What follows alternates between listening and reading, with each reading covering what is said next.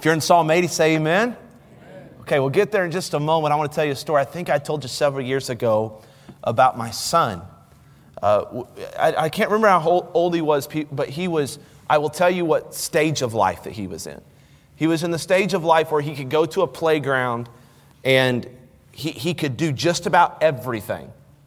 Um, he was almost like dangerously capable. Um, and, but he, he was also at the stage where he didn't understand that he was incapable. And so he believed he was capable of everything and, and that he could do anything. And he was also in that stage where he just didn't want help with anything. You know what I mean? Your kids ever been there? Grandkids ever been there? Um, he, always, he always said this I do. I do.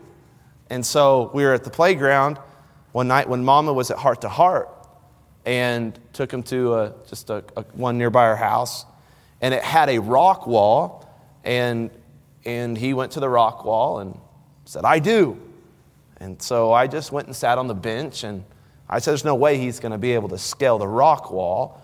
And he began to figure it out. Fell a couple times, you know, really inconsequential because it was pretty low where he fell, but he kind of started getting the hang of it. And I, I sat over there on the bench and began to comp- contemplate what a good parent would do in this situation.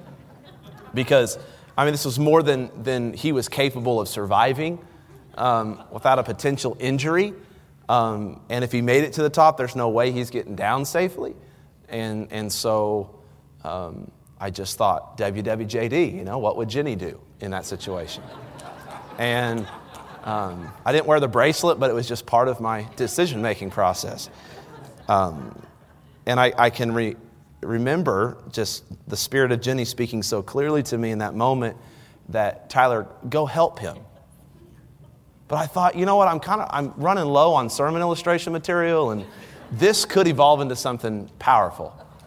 And so I want to take a risk. I want to see what happens. And so we began to climb up, and he, he kind of got to that, that like six foot level where it's, I'm kind of getting nervous. It had to have been probably eight foot, nine foot tall.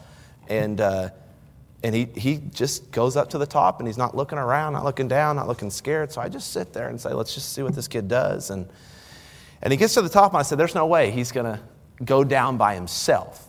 I said, I, you know, the voice of Jenny is speaking again. Go put your hand on his rear end, make sure he gets down safe. And I said, nah, let's just see how this plays out. And um, so I could see his little foot trying to reach down to the, the little peg.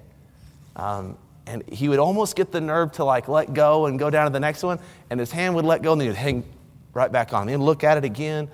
And, and he, that, that happened for maybe 30, 40 seconds. And, and, and then he looked over to me as to non verbally say, Can you come help me? And I just sat there. and my whole mentality was if you needed help, big boy, you should have asked before you went on the rock wall. And, and whenever I, you know, I would have probably helped you, maybe. And so he couldn't get nervous. So then he started asking, Daddy, can you help me? And I thought, what would Jenny do? I'll do the opposite. And so I just sat there. And it's just the tough love that he needed in that moment. And then he started crying. Daddy, I can't do it. I'm scared. I'm going to fall. And so I got up. Jenny, I got up. And I went and I helped him down until he got about three fourths of the way down. He said, I do. And he wanted to do the rest of it, right? Here's what happened is that Kevin's independent spirit actually drove him to a place of dependence. His I do spirit eventually put him in a situation where he couldn't do. And he had to plead for help. He got himself in a situation that he couldn't get himself out of. And, and he's outgrown that in some areas, but he still carries that same tendency. And so do you. And so do I. Tend to want to be independent until we can no longer be independent. And then we say, Can you help me, God? We tend to say, I do. As God's saying, I'd love to help you, like from the floor up. I'd love to help you. No, I do. I do, God. I do. I do in my marriage. I do at work. I do in my ministry. I do in my parenting. I do, I do. And then we end up following down the path of I do for so long that we get to the top of the rock walls of life and we look up and say, uh, can you help me? Because our independence leads us to a place where we can no longer be independent and survive. Why do I say that? Because that's exactly where the people of God are in Psalms chapter 80. They have climbed up to the top of a rock wall. And, and God, they, they have went down the path of I do for so long that God says, okay, hands off. I'm going to let the Babylonians come in and just ransack you. And they're going to take you into exile, at least those of you who survive. They're going to, they're going to take down the temple. They're going to brag about it. You're going to be miserable. There's going to be bloody bodies in the street. And there were. And now Asaph writes this prayer song that would become a permanent part of their hymn book to remind generations to come in the temple and now us today that saying I do doesn't work very well. It would do better to just live in the posture of dependence upon God. But what if we don't? What if we get to the same place that the children of Israel got to, where they're just a mess? What do we do? Asaph writes a prayer song to show us. This is what you do if you get up to the top of the rock wall out of your own stubbornness and independence and you're ready to turn back to God. You pray a prayer, a worshipful prayer of dependence upon God. And He's going to show us what that looks like. Topic, the, the title rather, of the sermon tonight is Worship and Dependence. And so, what He does first is He, he kind of pulls out a picture album, if you would, and He, he shows us two pictures of what the children of Israel look like at this very moment. The situation they found themselves in that they couldn't get themselves out of. He kind of paints it for us in two pictures one of a flock, a sheep and their shepherd, and one of a vine and their gardener. Now, now, now I want to read it and then I'll explain a little bit of it to you. Look at verses 1 through 6. Give ear, O shepherd of Israel, thou that leadest Joseph like a flock Thou that dwellest between the cherubim, shine forth before Ephraim and Benjamin and Manasseh. Stir up thy strength and come and save us. Turn us again, O God, and cause thy face to shine, and we shall be saved. O Lord God of hosts, how long wilt thou be angry against the prayer of thy people? Thou feedest them with the bread of tears and givest them tears to drink in great measure. Thou makest us a strife unto our neighbors, and our enemies laugh among themselves. So, the very first picture Asaph gives us of God's people at this point in time was a picture of like this aimless flock with an angry shepherd. If you paid attention to what we read, that's exactly the picture that he drew. Israel had once been this beloved uh, flock with a, with a glad shepherd, but that wasn't the case anymore. Now, the Lord is still their shepherd. God hasn't changed, but something has clearly changed because the verse said that God is angry with them. That's what it implies in verse 4. In fact, he gets even more specific. He's angry over his people's prayers. Now, now, what's that all about? Well, Israel had this form of worship at this point, this form of praying at this point, but something was amiss because the very prayers through which they once offered worship and received the blessings and grace of God now made God angry and even drew discipline. I don't know if that seems odd to you, but it seems odd to me that God tells us to pray. Doesn't he, Brother Gary? He tells us to pray. Ye have not because ye ask not, right? He teaches his disciples how to pray, yet it's possible that we can pray and make him mad. How is he mad, verse 4, at the prayers of his people? Well, I, compare that to a verse in Proverbs that teaches us. Look at Proverbs 28, verse 9. He that turneth away his ear from hearing the law, even his prayer shall be abomination. Have you ever thought about your prayer? Can be something that God detests. Your very prayer, the thing He tells you to do, can make Him sick to His stomach, which is the word picture we get in the Bible of something that's an abomination to God. He detests it. How can that be? Here's how it can be when we live independent of Him. When we do our own thing as Israel did, when we reject His word, turn our ear away from His word, then go to Him in prayer as though nothing ever happened. When we pray and ask God for something, at the same time we say amen and continue to live our lives independent of His word, that makes Him upset. I think of it like this a student that goes to math class. They slouch in their desk all day, they fall asleep, they don't do their assignments, they don't listen, they're messing around, they're on their phone, and then here comes the midterm or here comes the final, and they fail the test. And then they had the audacity to go to the teacher's desk and say, Hey, do you mind giving me at least a D in this? Can you give me a better grade? Tell me that teacher wouldn't be a little turned off, a little upset. Brother K, wouldn't you at that point want to say, Well, you can just go back to your desk because I have nothing nice to you to say right now. And obviously, God is gracious, but He's also holy and He's just. And the way that he gets actually angry at our prayers, and Solomon uses an even stronger word, an abomination, is when we live our lives independent of the shepherd. We leave his pasture. We live independent of him, but we get in trouble. We come back and say, Oh God, but then he gives us what we want, and we run right back out of the pasture. That's when our actual prayers, even worshipful prayers, become something that makes God sick to his stomach. So that's the first picture, and that's not a pretty one. The second one's of, of an unattended vine with a disengaged shepherd. The first one's an aimless flock with an angry shepherd, rather, an unattended vine with a disengaged gardener.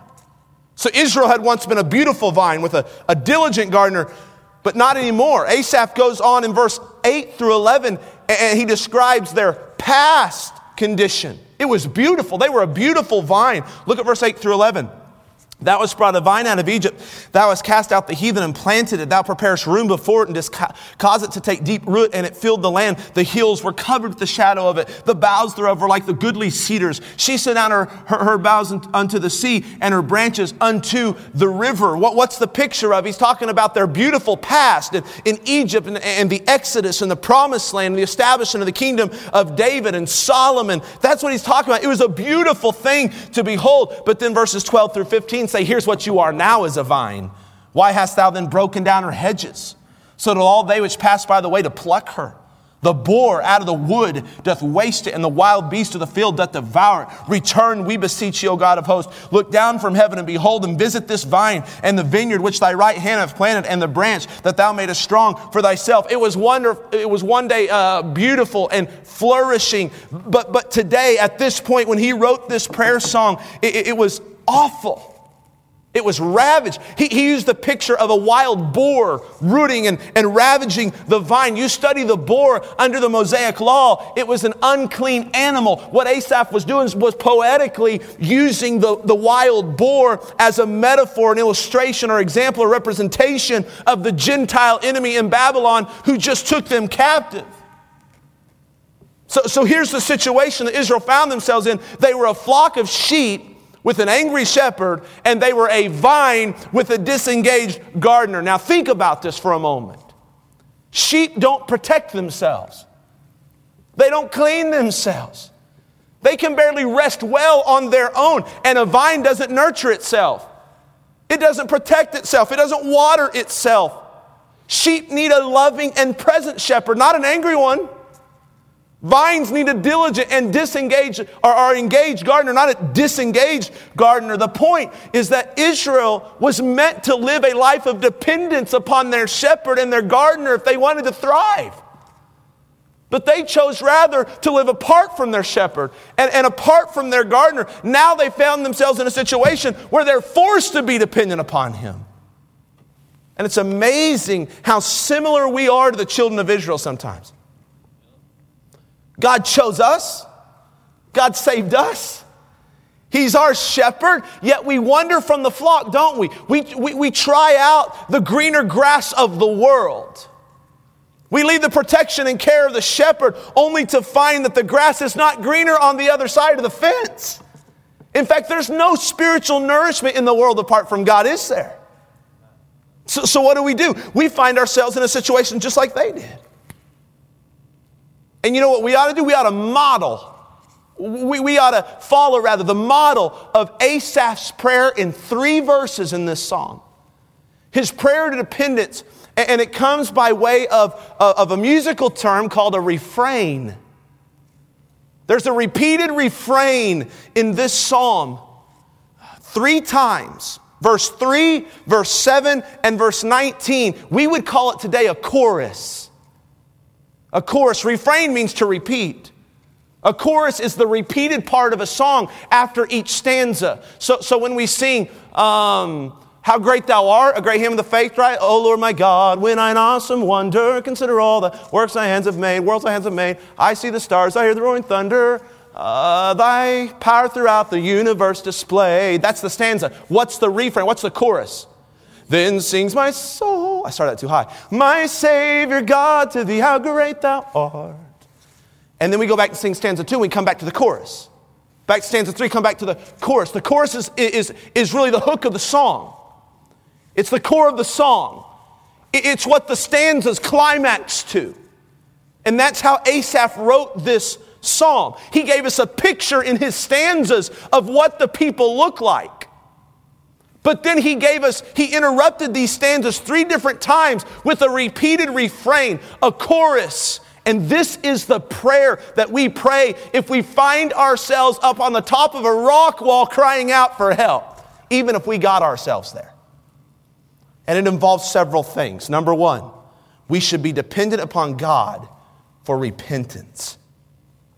He said this turn us again, and these are all, all three verses here. Turn us again, O God. That verb turn is the 12th uh, most often used verb in the entire Old Testament. It's, it's really interesting what form the verb is written in, if you want to study with me for a moment. The form of the verb in Hebrew is causative. And don't think I'm smart, I had to study this from other people. But Asaph is praying literally that God might cause him to be turned back to him. And the implication, the greater point is clear. We can't turn ourselves back to God. He must turn us back. It's the idea of repentance. Do you understand that repentance doesn't begin with our power? It begins with our powerlessness. It doesn't begin with our ability, it begins with our inability. Repentance begins with the admission that we can't even repent without God's help. Now, I'm not going to just base that on these verses alone. I'm going to show you in the New Testament how, how that repentance is, is written in, in, in Acts and the Epistle of Timothy as a gift that God grants first. Acts 11, verse 18, look at this verse. When they heard these things, they held their peace and glorified God, saying, Then hath God also to the Gentiles granted, given repentance unto life. 2 Timothy 2, verse 25. In meekness, instructing those that oppose themselves, if God peradventure will give them repentance to the acknowledging of the truth. So repentance doesn't begin with us. Repentance begins with God. It's a gift from Him. Now, turning back to God still involves personal responsibility. It just doesn't begin there. And listen, church, please, please listen. That's where we go wrong a lot of times. We realize we're heading in the wrong direction, so we pray a prayer of confession, but a few days later, we find ourselves going in the same direction. Why do we do that? Because we didn't start by placing our dependence upon God to turn us. We tried to turn ourselves. We heard a message preached from the preacher. It stirred our heart. We found an altar and we took it upon ourselves to turn ourselves. You know what that's called? Self reformation. And you will not defeat sin because you decided to. You will defeat sin whenever you allow God to begin the process of truly turning your heart and changing your mind. Repentance is this. It begins this way. When you cry out to God, hey, God, I'm, I'm headed in the wrong direction. I, I don't even possess the ability to turn myself around. I want to. I know I need to. I know how to, but I can't. So, God, turn me back to you.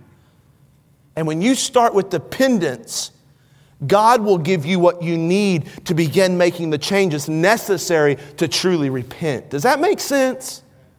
It begins with God. We're dependent on Him. Sometimes we think I just got to pull myself up by the bootstraps and get right with God, then my life will get better. No, you need to cry out to God in total dependence from the get go. I can't do this. That's where he started. Okay, continues with the next phrase that's repeated in all three refrains. Look at it and cause thy face, verse number three, you can look at, and cause thy face to shine. So now we should be dependent upon God for grace. This phrase, cause thy face to shine, is, of course, if you know your Bible, it's echoing the, the, the, the, blessing pronounced by Aaron and even priests beyond him over God's people in Numbers chapter 6. You'll know this verse, I guarantee it. The Lord bless thee and keep thee. The Lord make his face shine upon thee and be gracious unto thee. How many have heard that verse before? You're familiar, very familiar with that verse. So, so when we pray, let your face shine upon us, here's what we're asking God to do. We're asking him to smile upon us again to let us live under His favor once again, to, to allow us to stand in the midst of His daily grace and bountiful blessings like we used to. So, my question is this practically how is that going to happen? Brother Brett, does that mean that we just pray the priestly prayer that Aaron prayed and all of a sudden we are standing in the showers of blessing? Is it just a priestly prayer? How, do we go about this? Well, it certainly can be a prayer that we pray, but really it's a position of our heart and our life. Here's what happens we position ourselves to the place where His grace and blessings flow. One old preacher said we got to get under the spout where the glory comes out. To borrow a line from My Fair Lady, and I'm not talking about Jenny, I'm talking about the musical. The rain in Spain stays mainly in the plain. That means if, if you want to get wet in Spain, you don't go hang out in the mountains. You get where the water is. And that's in the plains, they say. My question then, Dad, is where are the plains of God's grace? Where do the showers of blessings fall? Where does His face shine upon His people? I'll tell you where. Within the circle of dependence upon God. Let me elaborate at that by, by using a New Testament principle given to us in John chapter 15. Look at the screen. Abide in me, Jesus says, and I in you. As the branch cannot bear fruit of itself except it abide in the vine, no more can ye except ye abide in me. I am the vine, ye are the branches. He that abideth in me and I in him, the same bringeth forth much fruit. For without me, ye can do nothing. Two more verses out of that passage. If ye abide in me and my words abide in you, ye shall ask what you will. It shall be done unto you. These things have I spoken unto you, that my joy might remain in you, my face might shine upon you, that your joy might be full. You know where God's greatest blessings are? When you're abiding with Him, when you remain attached to Him. When you are depending upon Him in a daily posture of God, I need you, not a daily posture of I do, I do, I do. You want to turn God's face from you really quick? Continue to tell Him, I do. I do. Reverse that to God, you do, you do. And that's when you get under the spout where the glory comes out. That's the posture of dependence upon God where the greatest blessings of His fall. Yeah. Look at the next phrase in the refrain. He says, And we shall, verse 3, be saved. So He's already said, God, I'm dependent upon you for repentance, I'm dependent upon you for grace. And now I'm dependent upon God for deliverance. Deliverance. That's what he meant by the word saved. Now, now, that word most often is interpreted in the New Testament to mean saved from hell, right? The initial salvation experience when we call upon Christ. Romans uh, 10 13, for shall call upon the name of the Lord shall be saved. But, but, but here it, it means something different. It means delivered from like your current mess, your current devastation. What Asaph meant directly in his prayer song is God deliver us from the consequences of our sin, deliver us from exile. And listen, we too need to be saved from the devastation that our sin has brought into our life. That's why I believe it's okay to pray, God, I know I've gotten myself into this mess. Lord, Lord, will you help me turn from it? I can't turn from it on my own. Will you cause your face to shine upon me again? And will you save me from the mess I've put myself in? It's exactly where Kevin found himself at the top of the rock wall. He said, I do, I do, I do, I do. And then eventually he said, You do. Deliver me is in essence what he was telling his father. Get me out of the situation that I got myself into, but I can't get myself out of. and we find ourselves, right? On top of the rock walls of our own making. And don't let your pride kick in at that point. Don't jump off the rock wall. Don't make things worse. Don't pull yourself up by the bootstraps because, after all, you got yourself in this mess. You would do well to just stop right there and cry out to God, Save me. Deliver me. Help me. Don't make matters worse by trying to get yourself right. You're not going to work your way out of your messes. You're not going to plan your way out of your own message. You're not going to medicate your way out. You're not going to think your way out. You're not going to seminar your way out. You're not going to counsel your way out. You're not going to give your way out. Sometimes we get ourselves in situations where only God can get us out. We do well to humble ourselves and say, Daddy, help me. And if you think that that is being blasphemous, it's not because Abba Father, He's our daddy. And in that situation where Kev's on top of the rock wall, the situation he found himself in, he didn't necessarily call me, Oh, Father, Sir Prater. I mean, I would have liked that. He just cried out, Daddy, Brother Mark. That's all he cried out. He needed his daddy in that moment, not his father. And isn't it great that even in our worst moments, God is still our daddy? Our Abba Father. It's amazing. But when we cry out for God to deliver us, the rest of the psalm, this is beautiful, church, incredibly beautiful. The rest of the psalm is kind of written in like a messianic prophecy or messianic psalm type way that has a lot of New Testament implications. And it shows us just how God delivers us when we cry out. And I'll give you, I'll give you a, a good hint. He delivers us through his son, Jesus. It's amazing. Look at verses 14 through 17. This is so neat. Return, we beseech thee, O God of hosts. Look down from heaven and behold and visit this vine, and the vineyard which thy right hand hath planted, and the branch that thou madest strong for thyself. It is burned with fire, it is cut down. They perish at the rebuke of thy countenance. Let thy hand be upon the man of thy right hand, upon the Son of Man, whom thou madest strong for thyself. Now, I want you to notice something, and I had to study this to get it. It didn't jump off the page at me. But Asaph started in verse 14 by, by talking about a vine. He progresses to a branch in verse 15. He progresses to a man in the first part of verse 17. And then he progresses to the Son of Man in the last part of verse 17.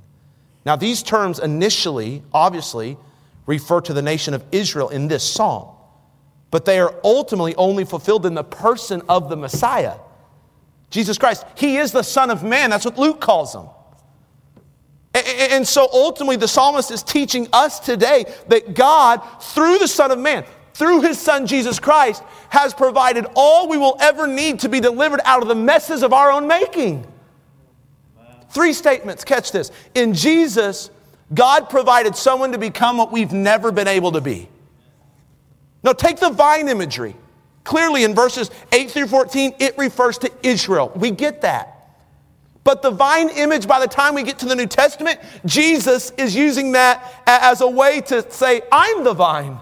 What, what does that mean? What Israel could never be, Jesus had become in her place, on her behalf, as her Savior. And what we as Gentiles could never become in our own power or by our own efforts, Jesus became. In fact, he became sin for us so that we might become righteous before God. This is the gospel. I figured I would get some amens. Just figured. Second statement. In Jesus, God provided someone in a place we've never been able to attain. Asaph speaks of the man of thy right hand. I'm talking about how he delivers us. I'm building to something. In verse 17, he says, The man of thy right hand. The right hand was a place of favor and authority and power. The New Testament tells us that we have such a one in the Lord Jesus who is sitting at the right hand of the Father and making intercession for us. Romans 8 34, it is Christ that died. Yea, rather that is risen again, who is even at the right hand of God, who also maketh intercession for us.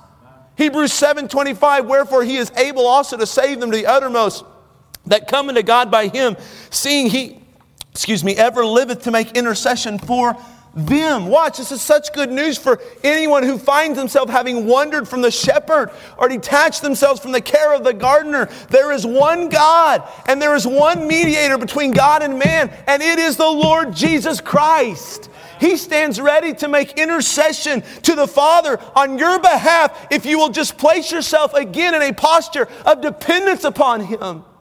If you humble yourself and say, Turn, turn me, O God.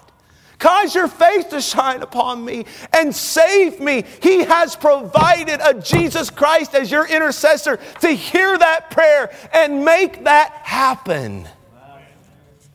Statement three in Jesus, God provided someone to do what we could never do. Asaph speaks of the Son of Man whom thou madest strong for thyself. What does that mean for a New Testament believer? It means that when we're attached to Christ, abiding in Christ, dependent upon Christ, we have all the grace and the wisdom and the strength we ever need to accomplish His will. In fact, in, in verse number 18, he cries out for Christ to quicken his people. The word we use today is revive. We sang about it, revive us again. It's, it's the act of bringing something back to life. It's not giving life to something initially, it's something that had life and no longer has life, and now we are bringing it back to life. And this is what God will do for us through Jesus. He will revive us. The life and vitality we once knew with Him when we were dependent upon Him in His pasture, under the care uh, of the gardener, the life that, that, that, that, that, we forfeited through our independent, um, uh, self directing, sinful ways. Listen, that is the life that through Jesus Christ can be uh, uh in, breathed back, sorry for my English, breathed back into our spiritual lungs. The picture I think of revive when I go to church and preach revivals, I always tell them the greatest picture is, is of somebody that was drowning. and The lifeguard pulls them out of the water and begins, begins the mouth to mouth procedure of CPR, which I'm not sure they do that as much anymore. But that's the picture that's in my mind because what they're trying to do is breathe life back into their lungs because they can't. The person once had life, now they have very little of it, if any of it, and they are trying to resuscitate them, revive them, breathe life back into them. And I think that's the picture of what Asaph is asking God to do through Jesus. He's saying, Give us life again. Revive us again, turn us, cause your face to shine upon us, and deliver us. And the good news of the latter part of that psalm is that when we pray the prayer, Jesus will do it. Do you get that? That's what it means for us. The Son of Man is the one that goes to the rock wall and says, Let me help you down. He's the one that gives us the gift of repentance, and, and He's the one that gives us the gift of grace, and He's the one that gives us the gift of deliverance. And I love what happens in the end of verse 18. Because when we are quickened, here's the natural result we will call upon thy name. In other words, we'll worship again. We'll praise again. We'll find ourselves in a daily posture of dependence upon God again, calling upon His name daily. God, you turn me. God, you cause your face to shine upon me. God, just save me. Lord, you breathe life back into me, and I will call upon your name again. In summary, church, if you find yourself in a situation that you got yourself into and can't get yourself out of, you need to pray a prayer of dependence. It includes repentance, grace, and deliverance. But I want to close with one more observation from this prayer. It's not a major point, it's just an observation that I think is incredibly encouraging, especially if right now you find yourself kind of, I don't know, a flock, a sheep with an angry shepherd. Having walked down the path of I do for so long that even your prayers are making God mad. If you find your plate, if you find yourself just, just detached from the care of the gardener, climbing up the rock walls of life, this is so encouraging. Look at verse number three. I don't have this on the screen because I just learned this this afternoon. But look at verse 3. He says this Turn us again, O God. Drop down to verse 7. He adds something. Turn us again, O God of, what's the next word? Host. Drop down to the very last verse, verse 19. He adds something here. Turn us again, O Lord God of hosts. Now, these are subtle differences, but they profound point. And listen to me, I'm not trying to act like a scholar. I got nothing to prove to you. I'm not trying to put these weird things together to act smart. This is incredible. In verse 3, Asaph is offering just a worshipful prayer to God in general. In verse 7, he's offering a worshipful prayer to a strong God. He calls him God of hosts. You are the commander of all armies, including Babylon. But in verse 19, he's offering a worshipful prayer to a strong God that is his God. He said, Lord, all capital letters, Lord God of hosts. The Hebrew's word for Lord, do you know it? Yahweh. Do you know what that signified to his people? That is the covenantal name for God. Get this, please. God had earlier made a covenant with Israel way before they ever messed up. And here's what Asaph is saying God will never break that covenant. He is bound to them as their God, and they are His people no matter what. Now, you might say, well, we're not Israel. How does that apply to us today? Oh, you forgot our study in the book of Ephesians. Ephesians 1 if you're saved like Israel, you've been chosen, you've been adopted, you've been forgiven, you've been redeemed, you've been sealed. You've been secured by God for all eternity. I mean, at the moment of salvation, you entered into a covenant relationship with God through Christ. You know what that means? God is bound to you. He will never leave you nor forsake you. He will never put you up for adoption. You will never be put into spiritual foster care because God was an irresponsible parent. Even when you live your life or an area of your life independent of your Heavenly Father, even when you break your end of the deal, God will always be faithful to His. And when you cry out to Him, church, as a result of your own sinful choices, please hear me. You aren't just crying out to God in general. You aren't just crying out to a strong God, you are crying out to Yahweh, your God. A personal God who will always love you and always call you his child. So here's what it means for us don't be afraid of coming back to God. Don't ever be intimidated to come back home to the Father. Be humble, yes. Be broken, yes. Be sincere, yes, but never be afraid. He loves you. He will always be your father, even at times when you don't want him to be your father. He's Yahweh. I can't even begin to think how I would feel after loving Kevin so well for 18 years and then he just running away from us. I can't even tell you how much my heart would break. Never came back for Christmas, never came back for Thanksgiving, never called, never texted, wanted nothing to do with us ever again, wanted to live independent of his father and his mother. I can't even begin to describe. Can't begin. But I can tell you this there is a covenantal love there. That's my boy. I understand there's consequences. I understand the danger of enabling somebody. And I get all of that. But at the end of the day, you know what his last name is? My last name. He bleeds my blood, carries my genes. That's my boy. And as much credit as I want to give myself in being a great father in that situation, I don't compare to God's love. I can't even touch God's love.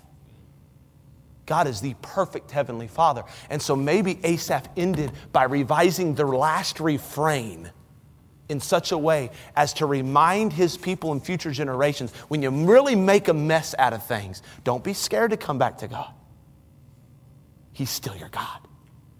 He will always love you. And doesn't Luke 15 confirm that? The prodigal came home, and what did the father do? Run to the prodigal. Why? Because that's what Yahweh does. That's what daddies do.